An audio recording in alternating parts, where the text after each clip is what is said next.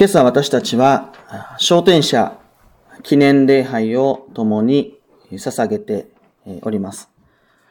すぐる日、主の身元へ召された生徒たちの面影面影を忍びながら、主の皆を賛美する礼拝を共に捧げたいと思います。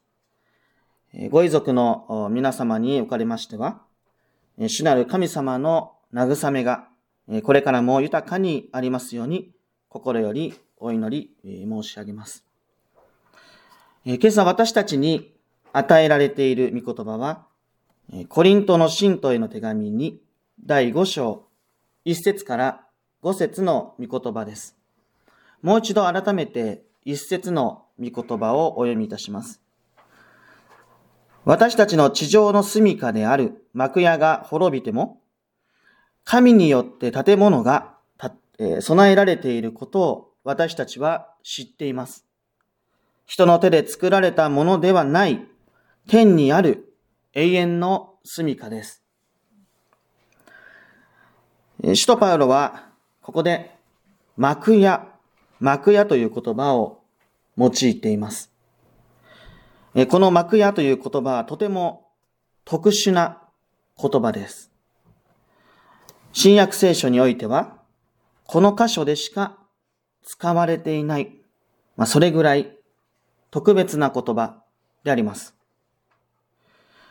古代ギリシャ語で書かれた旧約聖書を七十人訳聖書と呼ぶ呼んでいますが、この七十人訳聖書においても、ただ一度だけ使われている用語です。それぐらい稀な言葉とも言えます。その七十人役で、この幕屋という言葉は、人間の肉体、体、あるいは肉体が伴う実生活を、まあ、比喩的に表しています。おそらくここで言われている幕屋もまた、同じような意味合いで、比喩的に用いられていると考えられるでしょう。つまり私たちの地上の体と生活が滅びたとしても、神様によって滅びることのない体や生活がすでに備えられていることを私たちは知っていますと。まあ、そのことがここで示されているわけです。幕屋というのは、簡単に言えば、テントのことです。テントはとても弱く、そして脆いものであります。決して完全なものではありません。私たちの肉体や生活も同じです。完全な人間がいないように、私たちもまた、脆く弱い存在であります。どれだけ強く、どれだけ良い人生を送っていたとしても、私たちはいつかは滅びゆくものであります。その意味で、完全ではない。むしろ、いつ倒れるかわからない。そのような不確かさや脆さを抱えている存在。それが私たちの現実であります。しかし私たちの人生は滅びで終わらない。そのことを私たちは知っているんだと、パウロはここで記しています。なぜでしょうか？それは私たちが主イエス・キリストを知っているから、キリストと繋がっているからであります。主イエス・キリストが私たちの罪のために死に、そして3日目に復活したことを私たちは知っているからです。そしてその主イエス・キリストは、私を信じる者は死んでも、たとえ死んでも生きるのだと約束してくださいました。私たちはそのことも知っています。だからこそ私たちの人生はただ滅びでは終わらないんだということも、そのキリストを通して私たちは知っているんです。何よりも、主イエス・キリストが、私たちに先立って死んで復活された、これはもう事実です。これは事実です。本当に起きたことです。そうでなかったら教会なんてないです。クリスチャンなんていません。私たちがここにキリスト者として生きているということは、そしてかつて生徒たちがクリスチャンとして生きたということは、復活の主が生きておられる。キリストが本当に復活されたということの証なんですよ。主は確かに復活された。だからこそ私たちは、滅びで終わらないことを知っている。命が尽きることで終わらないということを知っている。その先に復活する命が、復活の命があることも私たちは知っているんです。私たちにとって、そして生徒たちにおいても、死は私たちの前にあるのではない。まあ私たちどうしても自分の死というのは自分の人生の前にあるように認識しているだろうと思いますが、前にはない。私たちにとって死や滅びはもうすでに私たちの後ろにあるんです。私たちはもうすでに主イエス・キリストを私の救い主と告白し、その直後から復活の命、永遠の命の中に生き始めてるんです。もう皆さんは復活の命の中に生きてるんですよ。私たちは私たちの肉体が生活がいつかはこの地上から滅びていくことを知っています。しかし復活の主に結ばれた私たちはそれが終わりではなくて、新しい命に向かった新たなスタートであることも知らされてるんです。覚えておいてください。死は前ではなく、もうすでに後ろなんです。打ち破られてるんです、もう。その深い、えー、恵みを覚えながら、2節から4節の御言葉を読み出します。私たちは 天から与えられる住処を上に来たいと切に願って、この地上の幕屋にあって苦しみもだえています。それを脱いでも、私たちは裸のままではおりません。この幕屋に住む私たちは重荷を負ってうめいていますが、それは地上の住処を脱ぎ捨てたいからではありません。死ぬはずの者が命に飲み込まれてしまうために、天から与えられる住処を上に来たいからです。私たちにとって死は、もうすでに前のものではない。それはもうすでに復活のキリストにあって過ぎ去っていったものであります。しかし、この地上にあって私たちは時に死を恐れます。この地上においては死を悲しみ、嘆きます。それが私たちの現実です。そしてその恐怖や悲しみを何とかして払拭したいと願うものです。まとわりついている恐れや不安、悲しみ、死の支配や死の力からを脱ぎ捨てたいと思うんです。しかし私たちは私たちの力で死の力から逃れることはできません。恐れや不安、悲しみから逃れることはできない。自分の力ではできないということです。まさにそれを脱いでも裸にはなれないんだと、パウロは正直に語っています。私自身も 死に対して悲しんでいる人に、もう悲しまなくていいよと断言することはできません。死を恐れている人に、あなたは恐れているが ゆえに不信仰だとも言えません。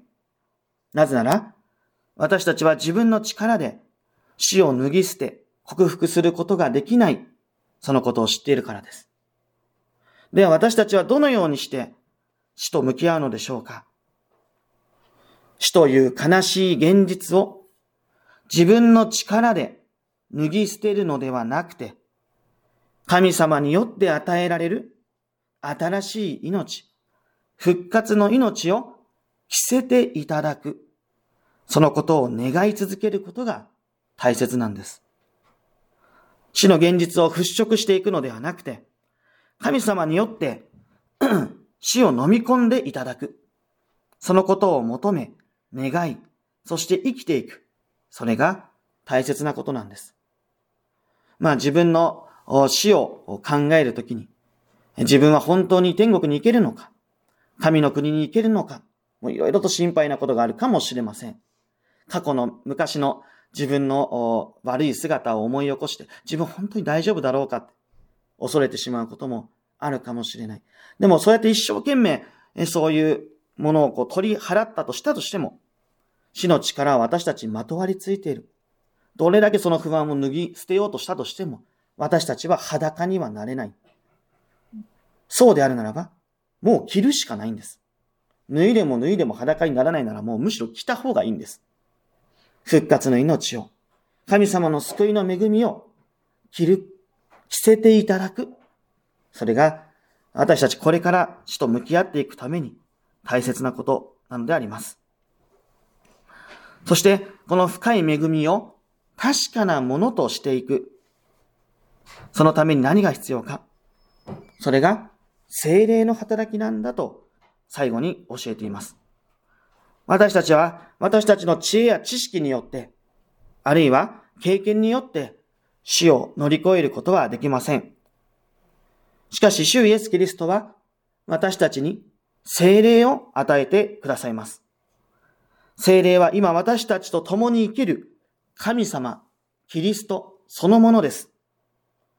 精霊は私たちにこの希望を確かなものとしてくださいます。そしてその精霊は、この礼拝を通して、あるいは御言葉の力によって働きます。大切なことは、今この瞬間も、主イエス・キリストは私たちの傍らに生きていてくださり、御言葉と御霊の働きによって、私たちの心に力強く触れてくださり、復活の希望、永遠の命の希望を確かなものとしてくださる。大事なことはその御言葉に身を委ね、精霊の働きに身を委ね、そこに留まり続けることであります。その深い幸いが、今朝の御言葉を通して強く表されています。私たちは今、すぐる日、主の身元に召された生徒たちを忍んでいます。今もまだ深い悲しみの中に置かれている方もいらっしゃるかと思います。その一人一人の慰めを、これからも私たちは心から祈り続けています。そして、ぜひ、今朝の御言葉を思い起こしていただければと思います。私たちにとって死は前ではなく、すでにもう後ろなんだということ。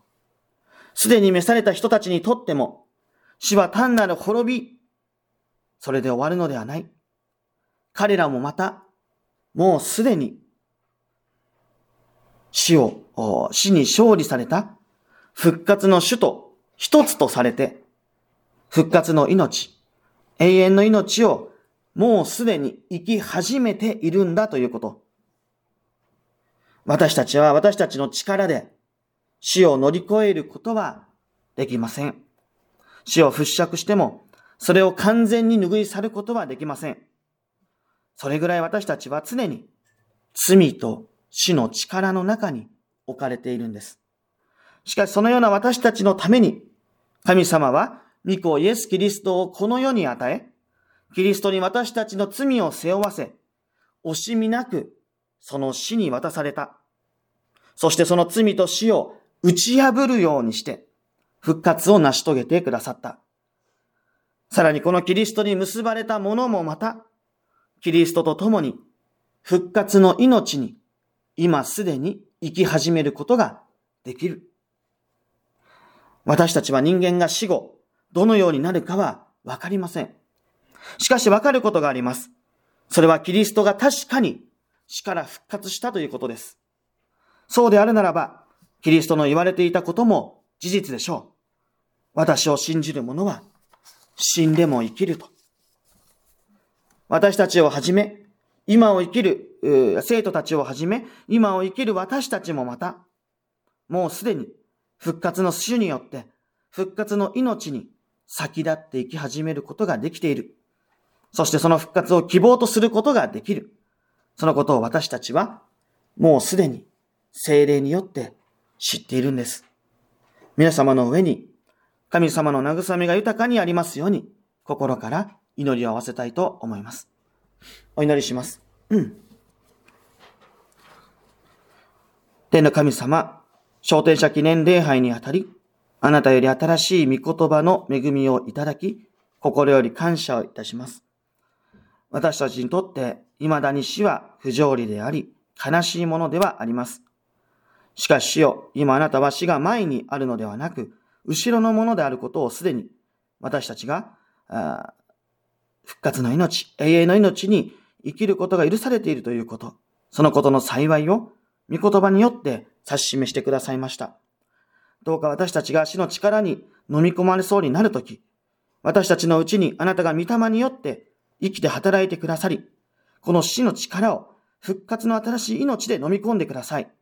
そして私たちをこの深い慰めへと、また希望へと導いてください。ここに集められたご遺族の方々が、これからもまたその希望を知り、その恵みを味わい、それぞれの場であなたを覚えて生きることができますように、どうか一人一人の上にあなたの慰めと励ましを与えてください。すべてのことを感謝し委ね、この祈りを主イエス・キリストの皆によってお捧げいたします。アーメン。